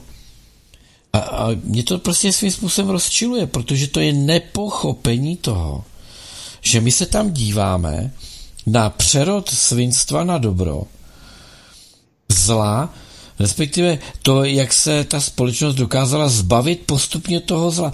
Postupně. Já přeci neříkám, že, že všichni e, Putinovi fandějí. Ano, má tam své odpůrce. Ale pozor, on už je dneska dostal do takové situace, že oni musí dělat to, co by nikdy dělat nechtěli. Oni už dneska, proto aby si udrželi pozice a posty, proto aby měli ty svoje mzdy, aby měli ty svý blahobyty, aby měli to svoje naleštěné služební auto, aby se nemuseli starat, za co jejich rodina poletí na dovolenou, tak šlapou. Tu a tam pochopitelně se snaží ještě hodit nějaký klacek pod nohy, ale dělají to tak opatrně, aby nebyli zbaveni funkce. Ale to je cesta, na kterou je musel ten Vladimír Putin také přivést. Teď si to ukažme. Prvního, prvního volební období. Vladimír Putin ví, že pokud centrální banku budou držet dravci z Fedu, no tak to Rusko nikdy ne, neosvobodí z toho obrovského placení přes asi jedna, skoro jedna celá pět miliardy denně dolarů, kterou platili, kterou vysávala Amerika a žila z toho Ruska. Ale takhle vysávají i nás, ne v takové částce, ale vysávají každou zemi, kde je ten dolar tou rezervní měnou. Oni, to jsou klasický paraziti, oni žijou desítky let na úkor druhých lidí, pracovitých lidí. Oni žijou z práce druhých. Tak Vladimír Putin chtěl znárodnit centrální banku a dostal nakládačku. Sáh si na to, jaký je stav věcí. Ehm, zmapoval si, koho má proti sobě. Stáhnul se, protože i zákon mu to neumožňoval. Stáhnul se. Ehm, Medveděva nasadil jako beranidlo, protože věděl, že Medveděv ho nepodrazí. Kdo je Medveděv? No já nevím. Ale Medveděv si natolik váží svého postavení a pozice, že pracuje pro Vladimíra Putina. Tečka. Je potřeba víc? A když Vladimír Putin ví, že když Medveděvi e, upustí řetěz, takže ho zradí, nebo když nastanou okolnosti, že by ho mohl zradit. Podívejte, já vám dám takový příklad, e, ono se to třeba neví. Já vám dám příklad z Bulharska, který mi vyprávěl člověk, který ví, o čem mluví v tom Bulharsku. Jo? Tak. V Bulharsku byli určitě lidé, kteří dostali od strany možnost takzvaně samostatně řídit určité záležitosti politické a s nimi souvisely určité ekonomické jsou náležitosti, při kterých tekly peníze. A tito lidé si mysleli, že jsou neohrozitelní a tak začali z těch peněz odlejvat. Začali hrát malou domů. E, vždycky všechno praskne. Když to na ně prasklo, co myslíte, co myslíte, že udělali s těma lidma ty straniční pohlaváři, který v tu danou chvíli mohli podepsat papír a tito lidé by skončili na popravišti, nebo, nebo by skončili někde na Sibiři, nebo by skončili prostě, nikdo by nevěděl, kde by skončili. Však zradili, ne? Ne, ne, ne. Ne, ne, ne. Takhle se s kádrama nepracuje, pozor.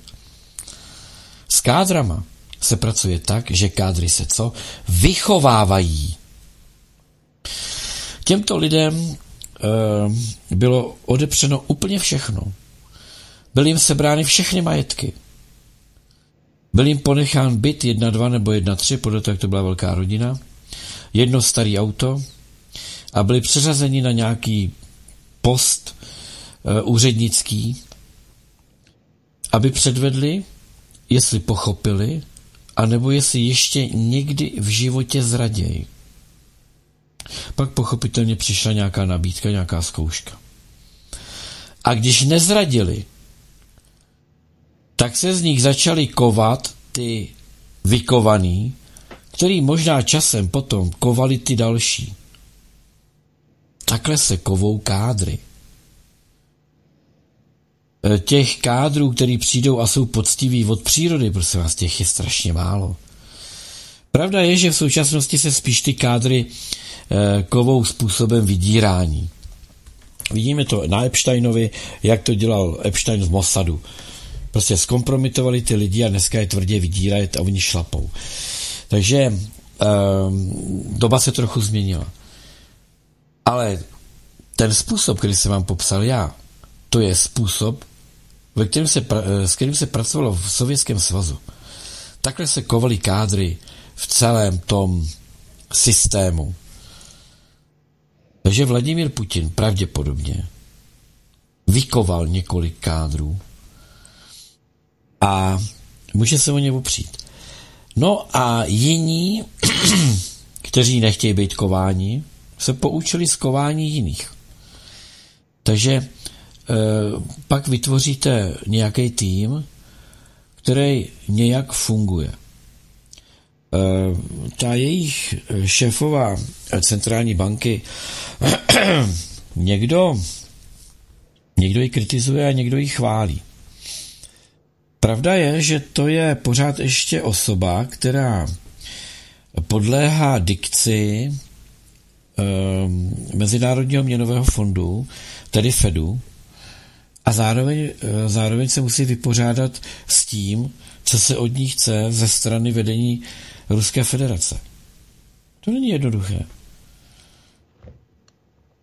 Musí hrát, musí, i Vladimír Putin musí v současnosti hrát tak, že ještě pořád nemají znárodněnou tu centrální banku. Vůbec. Uh, on ji nebude už znárodňovat. On ji prostě obejde. Jednak zničí ten systém, takže už ho ta centrální banka nezajímá. Ale teď s ní musí žít, teď tam s ní musí pracovat. Tak s ní žije. A uh, musí pochopitelně uh, ty věci řešit tak, aby to, aby to bylo únosné na obě strany. A že to dělá dobře? No asi to dělá dobře, když životní úroveň Rusů roste. To není idealizování. To jsou fakta. Prostě koukněte se na Ruskou federaci, jak se tam prostě pracuje. Ještě nedávno bylo na některých místech, byli gubernátoři, kteří pochopitelně navazovali na gubernátory toho uh, Lenin a ten, co byl před ním, jak se jmenoval, co tam dělal tu revoluci, tu první. Uh, Vyškerej. Uh, no teď ti nenapadá, ale nemůžu mu přijít na jméno. Přišel tam ten první a pak zjistil, že jenom, že to jde ne revolučně, ale evolučně. Vyvezl část archivu část archivu carského Ruska. Jak on se jmenoval? A to, ty jeho pohrobci, to, to byli ti, kteří eh, popravovali, za Stalina popravovali ty soudruhy, jo. A pak to všechno... Trockého? Prosím? Trockého? Ano, Trocký, děkuju, děkuju. Ano, trockisté. Trockisté za Stalina popravovali a házali to na Stalina, že Stalin nechal popravit toho, že Stalin popravil toho. Ne, ne, ne, Stalin podepisoval rozsudky o milosti, pokud se to k němu včas dostalo. A Vladimír Putin má z doby jelcinovské, ale i z doby pře- předchozí. Já tady e, doporučím, jo. Poslouchejte teďko Trocký, ano, děkuji, Honzo. E, čtu tady knihu v pondělky F. William Enghal, Tajná akta N G O, to jsou e, jak C I A, vlastně vypracovala systém na řízení světa pomocí neziskovek. Jo. A ty tam zrovna čtu o tom Rusku. Jak to tam skorumpovali, jak vysoký důstojníky K G B dostali pod kontrolu. To se ví, proto jim Rusové uznali to, že byli na Měsíci. A tak dále, tak dále. To zase váže na jiné věci, které jsem tady čet. Ale to je důležitý to prostě chápat v těch souvislostech. A Vladimír Putin ještě pořád vymetá chlív, že na některých pozicích jsou ty pohrobci toho Trockého, kteří zase stali z popela za právě doby Jelcina. Za to jedno desetiletí, kdy, kdy se rozkradlo totálně, vykradlo se Rusko nejhorším způsobem, jakým, jakým mohlo dojít takovýmto škodám. Ale kam se to Rusko za Vladimíra Putina posunulo? A to není jenom ve vojenství, to je to je v té životní úrovni, to je prostě ta péče o rodinu, péče o lidi, i ta, řeknu, ta kultura vůbec toho nažívání nebo toho bytí v tom Rusku. Když jsme byli v Petrohradu, byli jsme, byli jsme v Moskvě, byli, já jsem se podíval na okraj těchto měst, když jsem tam byl sám, stejný jako v centru. Ale samozřejmě, že jsou určitě lokace, Rusko je velký, kde nejsou ani Rusové. Ten bývalý Sovětský svaz, pochopitelně. to je, to je něco obrovského. Tam je, a tě, oni mají asi sto sedmdesát dva různých národů a národ jakoby v tom bývalém Sovětském svazu. Jenom v Moskvě mají sto padesát tři národností. Ty děti tam chodí do školy, ty lidi tam žijou. V Moskvě nás vozil taxikář, který byl z Baku. Pamatuješ si to? Pamatuju. Jak vyprávěl. Jezdil tam v nějakým, v tom řetězci taxikářským. No, čili tam je velký pohyb obyvatelstva, pochopitelně, v té Ruské federaci. Jako takový. Ale e, nikdo nemůže upřít, že kdyby se hlasovalo celosvětově o politiku, který pro svůj národ udělal nejvíc, jo, tak kdyby jsme byli opravdu jako chtěli být soudní, tak řekneme, že to je Vladimír Putin. A kdyby jsme se bavili o tom, kdo udělal pro lidstvo nejvíc, tak to je Vladimír Putin. A pro vzestupující lidi, kdo udělal nejvíc? Vladimír Putin. Jednou se dozvíte, proč tomu tak je. Pokud nejste schopni si to vykejvat, že tu informaci oni vám nepodají, tak časem se dozvíte, proč tomu tak je. A to není zaslepenost, vzhlížení k Vladimíru Putinovi. Proč já o těch věcech, a upřímně řeknu, mluvím o nich rád. Mluvím o nich proto, protože pod vlivem všech těch aeronetů, pod vlivem všech dalších různých sděleních, mimo i svobodný vysílač, se na lidi valí taková obrovská masa toho, co je špatně, že si lidé zaslouží, ty přemýšliví lidé si zaslouží, aby věděli, že existuje zárodek a ten zárodek už nabírá na velikosti. A to je ta nová realita. Ta budoucí nová realita se startuje z toho, co z toho prachu a popela každý den motikou a za velkých, velkých osobních, řeknu, odříkáních Vladimír Putin vyhrabává z té vyprahlé země. Jo. Že e, má k tomu další e, vůdce světový, kteří to dělají možná i z jiných, z jiných důvodů než Vladimír Putin a jsou v BRICSu a chtějí do BRICSu. To je jenom dobře. Je vidět, že to je, že to je imponující pro některé a že někteří v tom hledají cestu pro to svoje zase. A nikdo je za to nekritizuje. Nikdo neříká, že v Indii mají nějaký kasty a, a nikdo neříká, že v Africe jsou nějaký kmeny, blbečků. Ne, tam už jsou inteligentní vzdělaní lidé, vystudovaní v Ruské federaci. Kolik, kolik Afričanů vystudovalo zdarma v Americe? Kolik Afričanů vystudovalo zdarma v Německu, v Evropské unii někde? Kolik jich tam vystudovalo? Jak je možný, že v Ruské federaci jich studuje čtrnáct tisíc zdarma každý rok? Proč to platí Ruská federace, když Rusové mají sami hluboko do kapsy? Proč to dělají?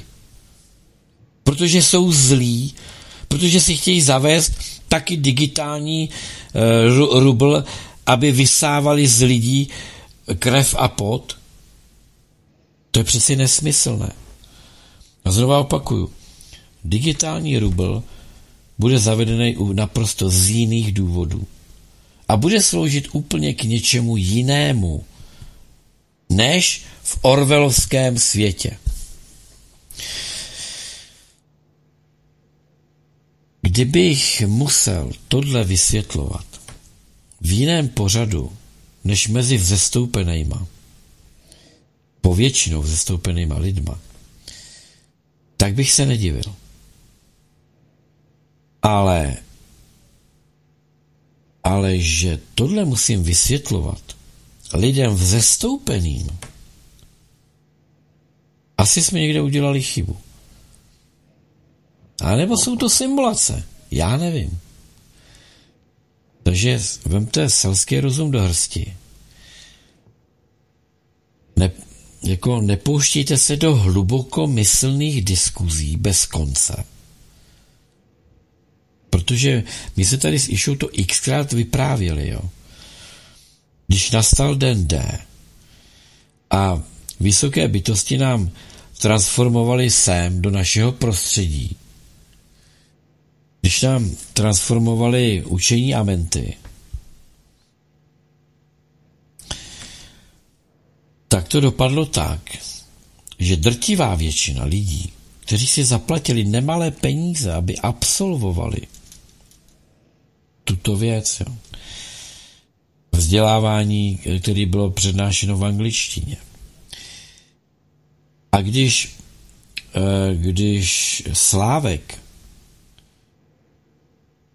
asi mu bylo nadiktováno geniální dílo, jo, kdy z dvanácti nebo z kolika knih Voyager, knihy tlustý prostě jak, jak jogurt na vysoko, jo. Když e, udělal právě to Amenty, aby vůbec jsme se t- aspoň malinko zorientovali, tak drtivá většina lidí, kteří se s tím seznámili, si udělali diskuzní skupinu a v tom diskuzním fóru diskutovali. A diskutovali.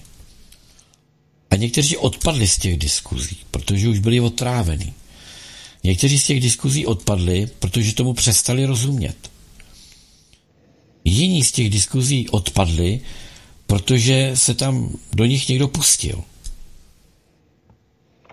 Zkrátka a dobře. Práce nic. Žádná práce. Byl tady tým, který přišel ku pomoci, realizační tým vzestupu. A neměl s kým spolupracovat, protože lidi diskutovali. Takže dostali informaci, na základě který se měli zamyslet, probudit a začít něco dělat a místo toho diskutovali. Protože věděli víc než ostatní. Věděli o dvě procenta víc než ostatní lidi, tak byli něco hogo, fogo, byli lepší lidi a začali diskutovat. A diskutovali tak dlouho, až se vydiskutovali a vyautovali a nikdo z nich nevzestoupil. Takže eh, jsem možná trochu citlivý, jo, na bezbřehý diskuze o ničem. A miluju selský rozum a miluju logické věci. Od malička miluju logiku.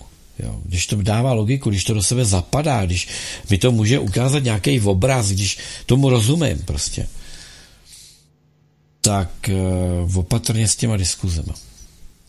Ono už totiž ty diskuze, jo, začaly polarizovat. A já jsem si všiml, že někteří, kteří se těch diskuzí zúčastnili, tak začali mít takovej zvláštní negativní náboj. Uvidíme. Já nepřeju nikomu nic špatného. Je to každého svobodná vůle. Ale svobodná vůle rovná se odpovědnost. Odpovědnost za svoje činy a konání. Tak prosím vás, je lepší fakt pracovat, než diskutovat. Išo, dáme si písničku? No samozřejmě dáme písničku a pak budeme pokračovat. Já už se těším, co jsi nám vybral, nebo co si David vybral. No, tak představ si, že David je nejenom mladý muž. On je i mladý gentleman. On totiž vybral písničku, která se ti prý bude líbit. Tak mu moc děkuju. No? Bude se nám asi líbit oběma. No já myslím, že se bude líbit všem. Pojďme, pojďme si zahrát Plavce Rangers.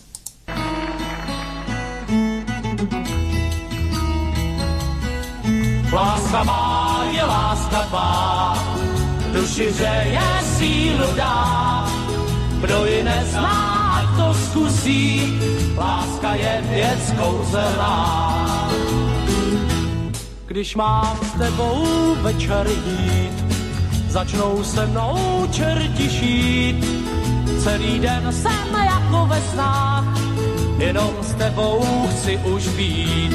Tenhle obraz dobře znám, často mívá nový rám. Bojím se chvíle té, rám bude sám.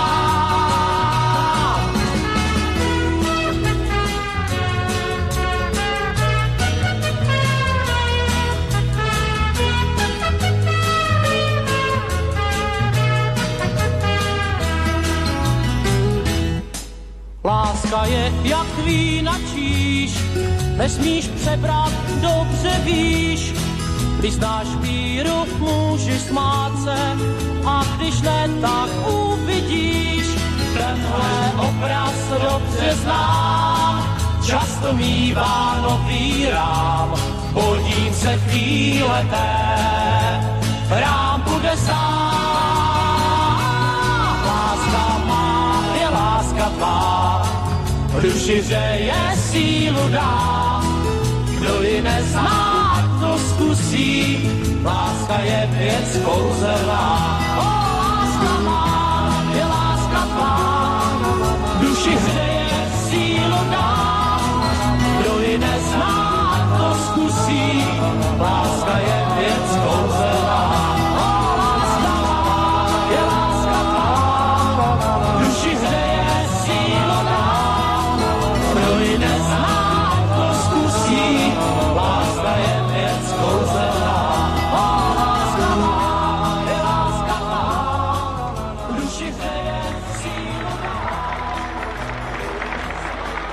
No, tak to byla československá televize Rangers Plavci na přání Davida, protože se ti to prej bude taky líbit.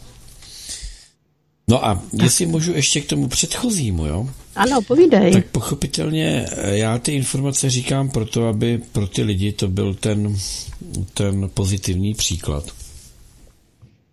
Aby, aby lidé věděli, že když bude úplně nejhůř, tak existuje útočiště. Kam z toho šíleného kolektivního západu, protože my se necítíme, že patříme na západ, takže je kam odejít, jo. A to pro případ, že by ty simulace se prodlužovaly.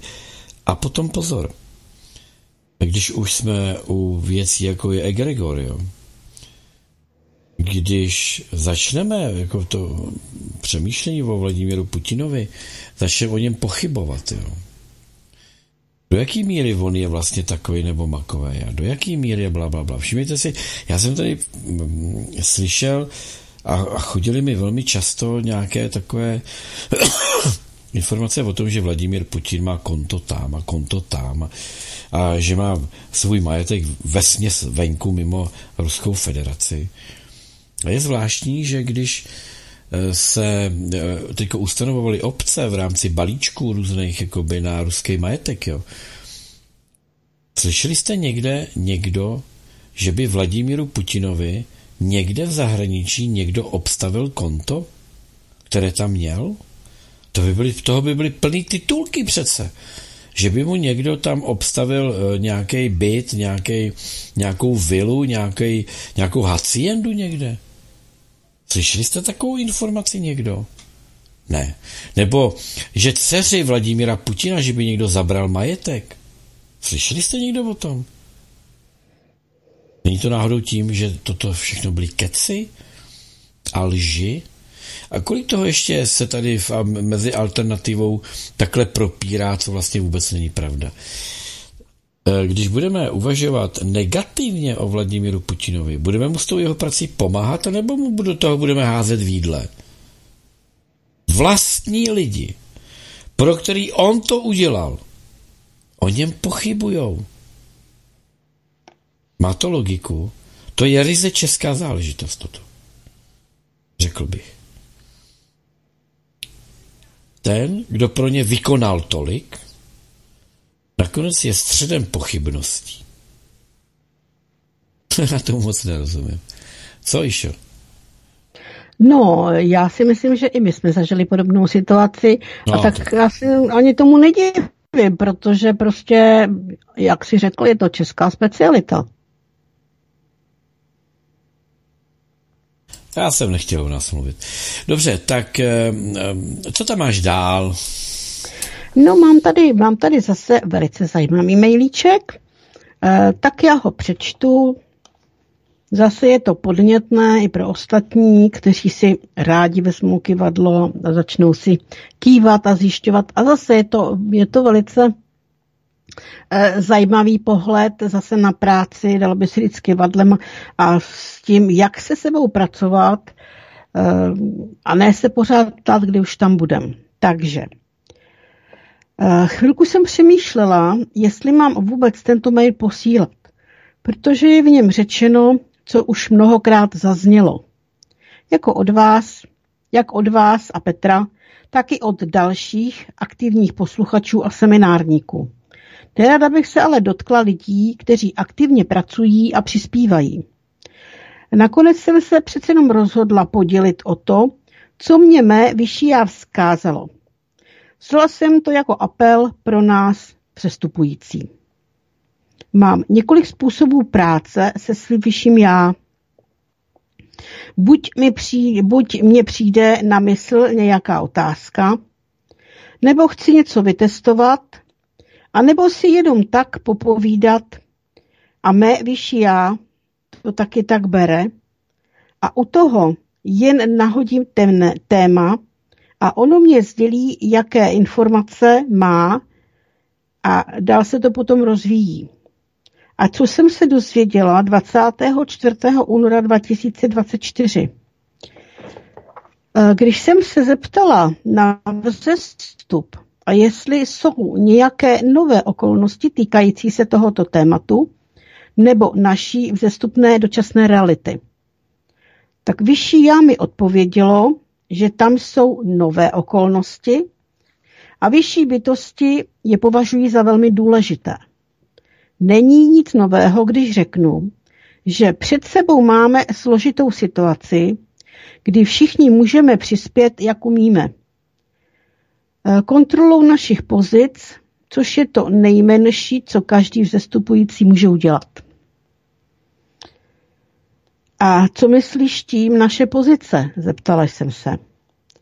Velmi rychlou kontrolu obvyklých věcí jako čištění bytosti, zevrubná kontrola vláken D N A v předlohách a ptát se na svůj úkol. Každý vzestupující totiž má svůj malý úkol. A proč má každý vzestupující svůj úkol? Odpověď, aby práce lépe ubíhala, aby každý odvedl svůj díl pro celek.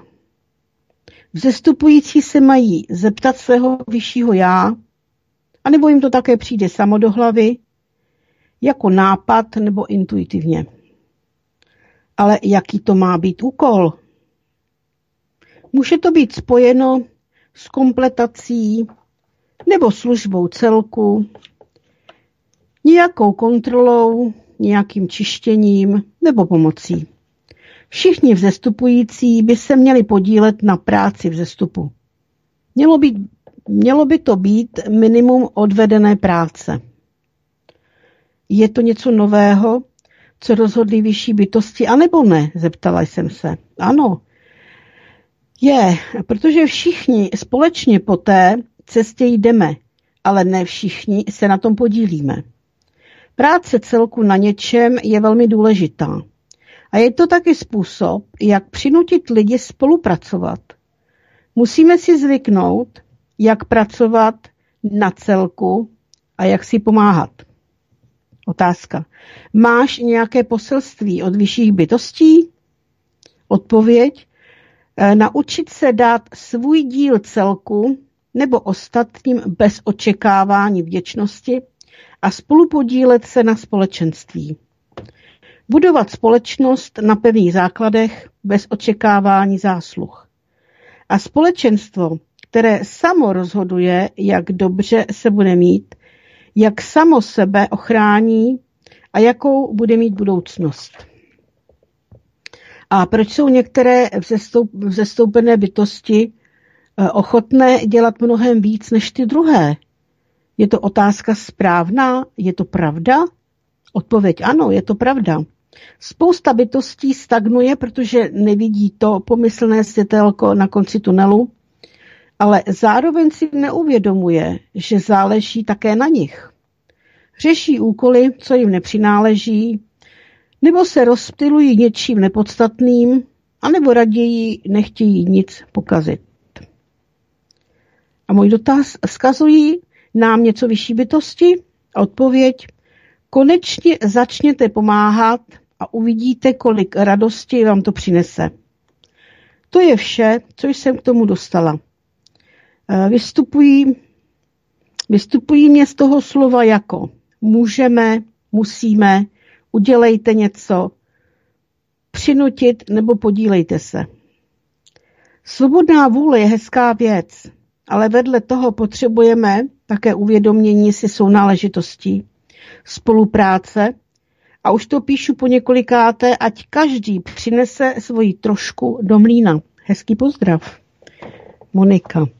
Takže další, další záležitost, jak si může někdo se svým vyšším já vytestovat, co je jeho malým úkolem, co má dělat, jestli to, co dělá, dělá dobře, poptat se, jak je na tom, jaké má pro sebe nějaké zvláštní poselství, nebo jestli pro něj to jeho vyšší já má nějaké poselství, jak hodně tu svoji bytost má čistou, je potřeba se znova, jak píše tady Monika, vlastně zkontrolovat, jak to mám s vláknama, kolik jich mám aktivních, kolik jich mám upravených, jaký vlastně je teda ten můj úkol, nebo je to nějaká služba, jestli je to nějaká kontrola, jestli si má něco zkontrolovat, má si něco pročistit a co vlastně je jeho úkolem a jeho prací na tom vzestupu.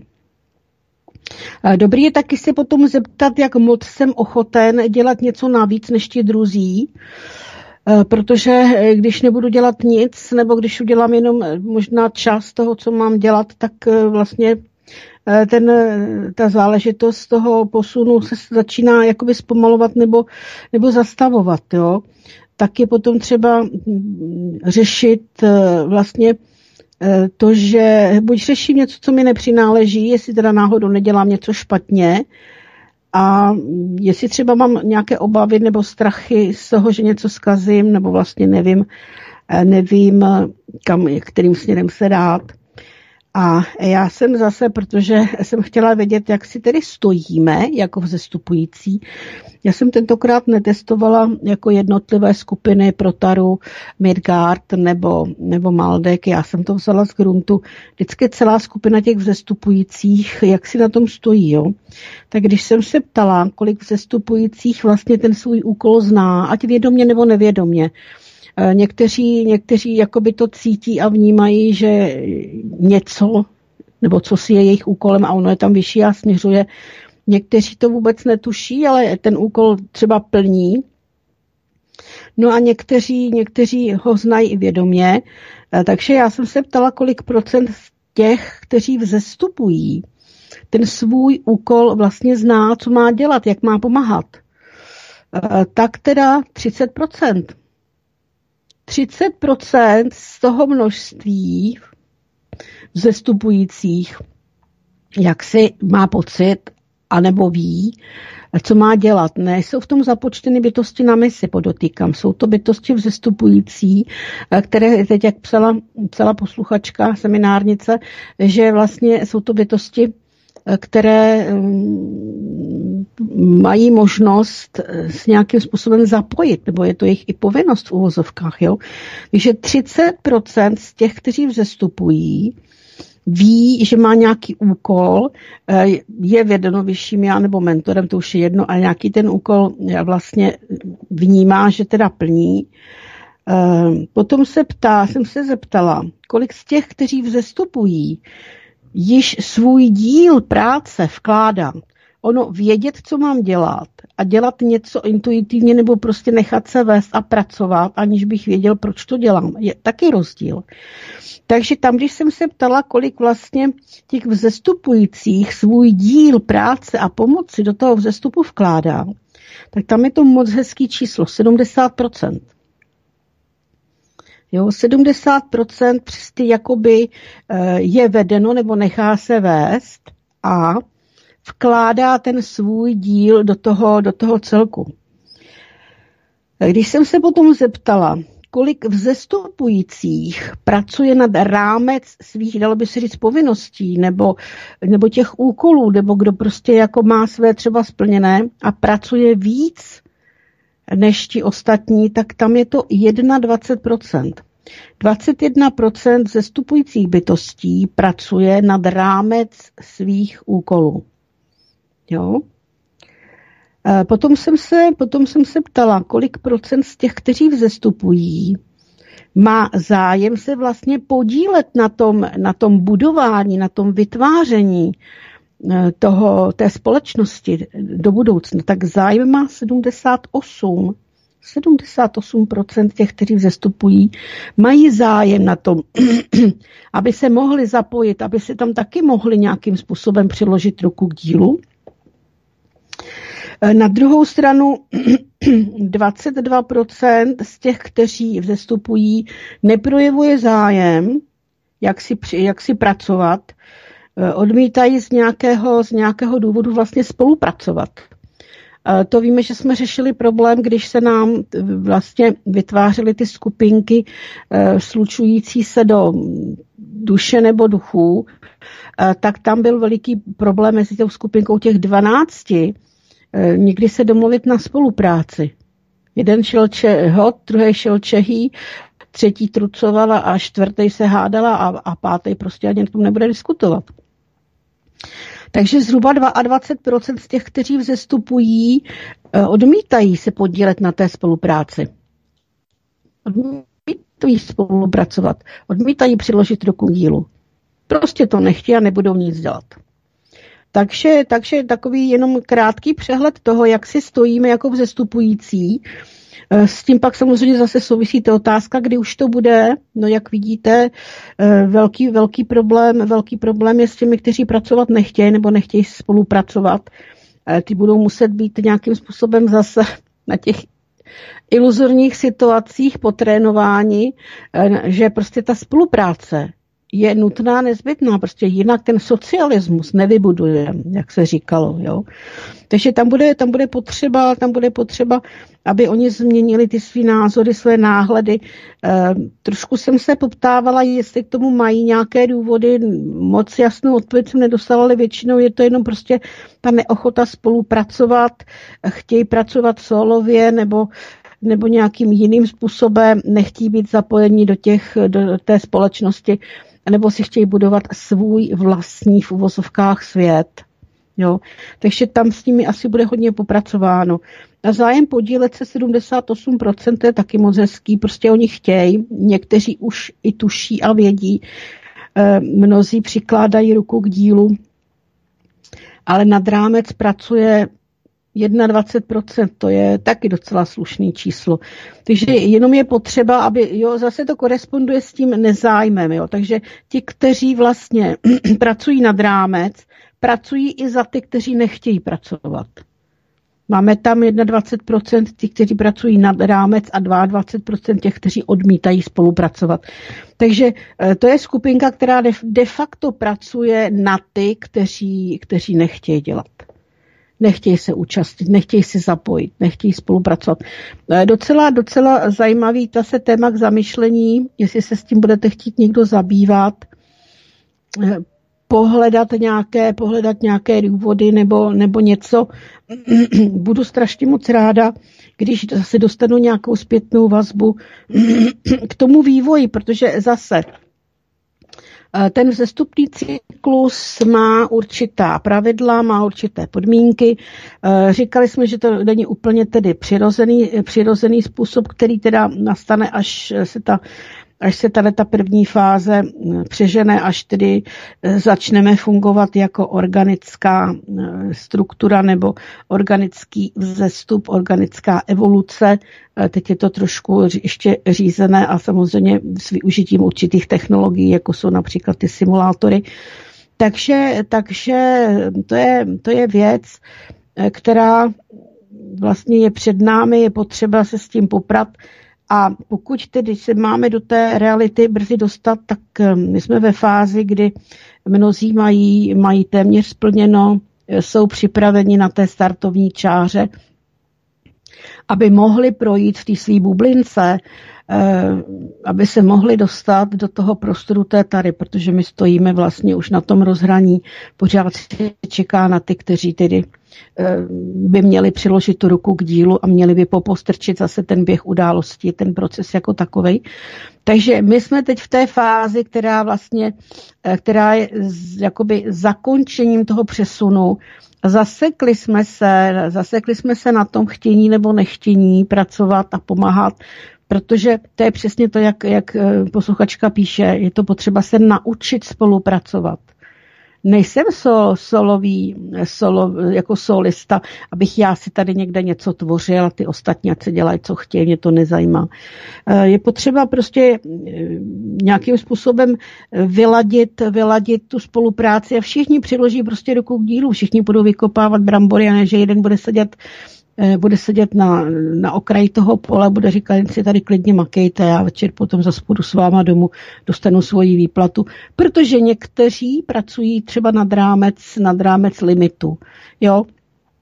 Jsem to přiblížila teď, teď tím, že třeba mnozí, když se někde pracuje manuálně, tak někteří se tam snaží vlastně jenom tak jako přiživovat. Takže možná, že to nic nedělání, ta neochota spolupracovat by se možná trošičku dala v úvozovkách také nazvat parazitismem, protože oni vědí, že jsou ve vzestupu, oni vědí, že se přesouvají, že jsou neseni tím proudem, tou vlnou vzestupnou k tomu průchodu, který teda je bude foukat, bude posouvat na tu, do té reality, do toho reálného, fyzicky existujícího, manifestovaného světa.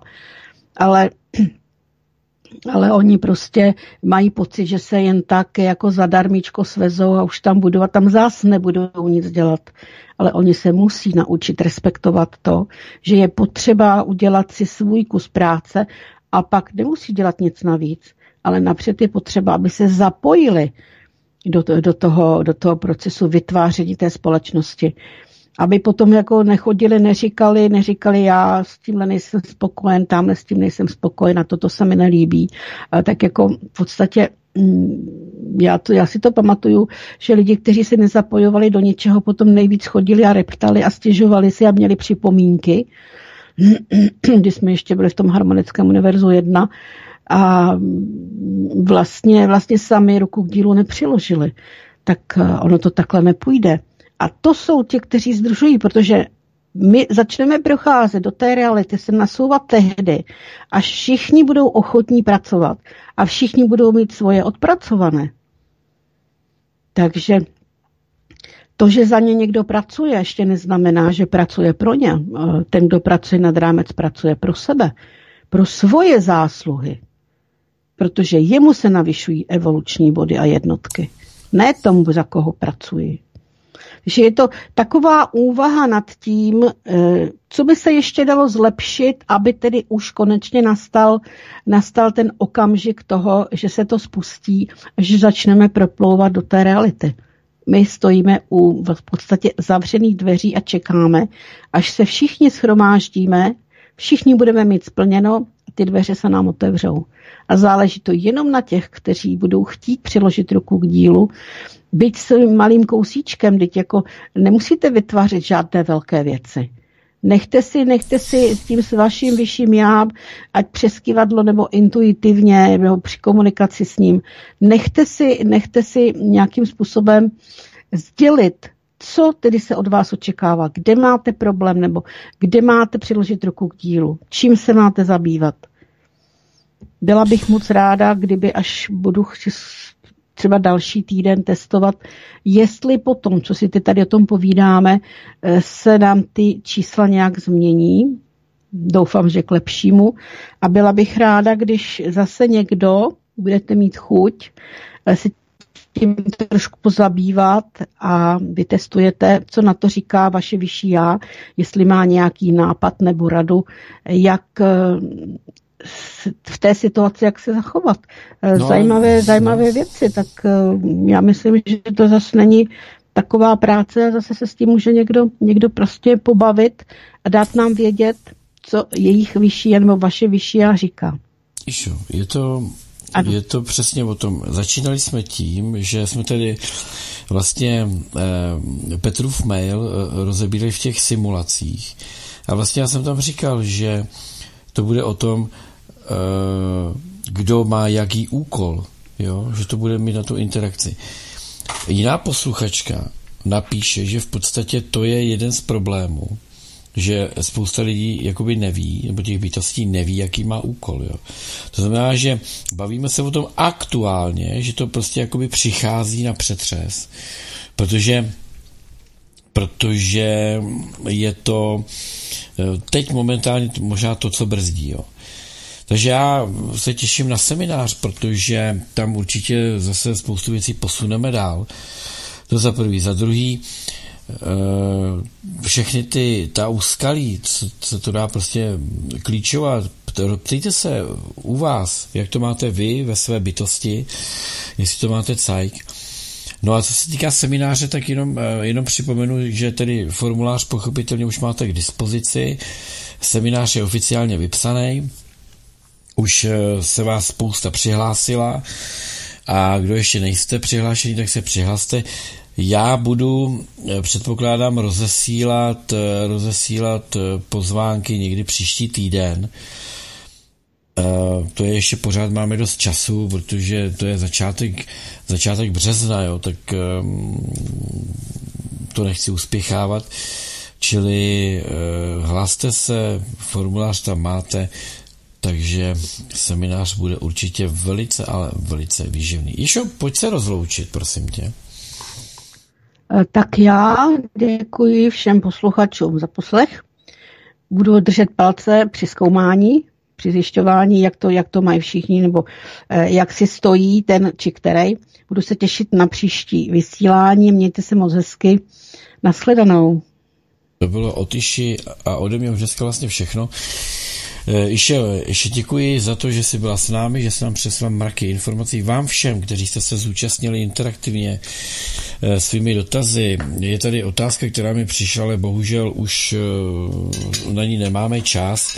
Můžeme si ji věnovat třeba příště. Takže určitě nám to neuteče, není to až tak úplně aktuální, takže nezapomenu, nebojte.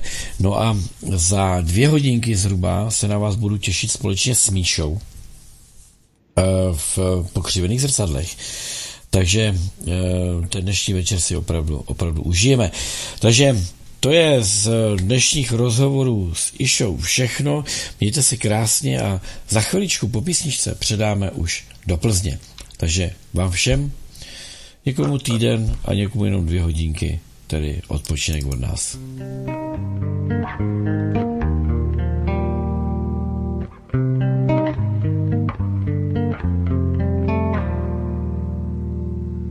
Odpočiň si, Sáro, obrať list a vzdej se mi pro všechno na zemi u tvých nohou, Sáro, pamatuješ,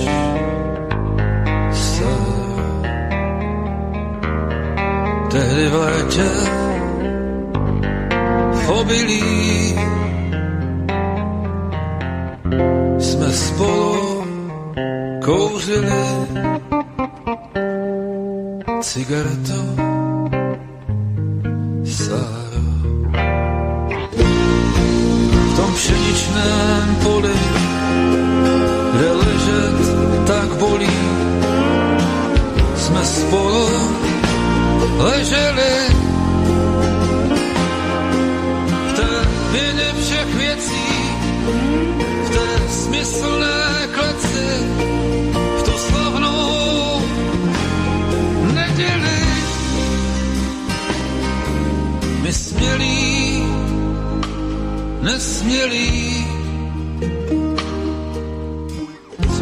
spolu neměli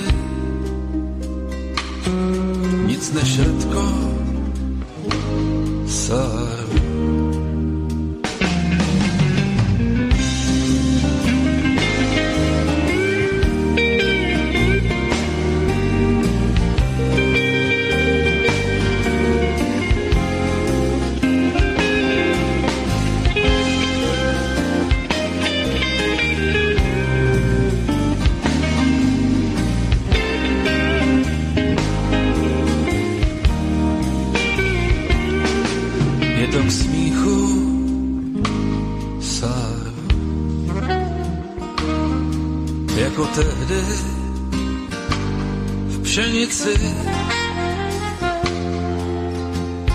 Pohled v levici, mám dvě Sparty, Sáro. Ten nebohý, kdo si, kdo na zádech nosí tvou lásku a tvůj klid.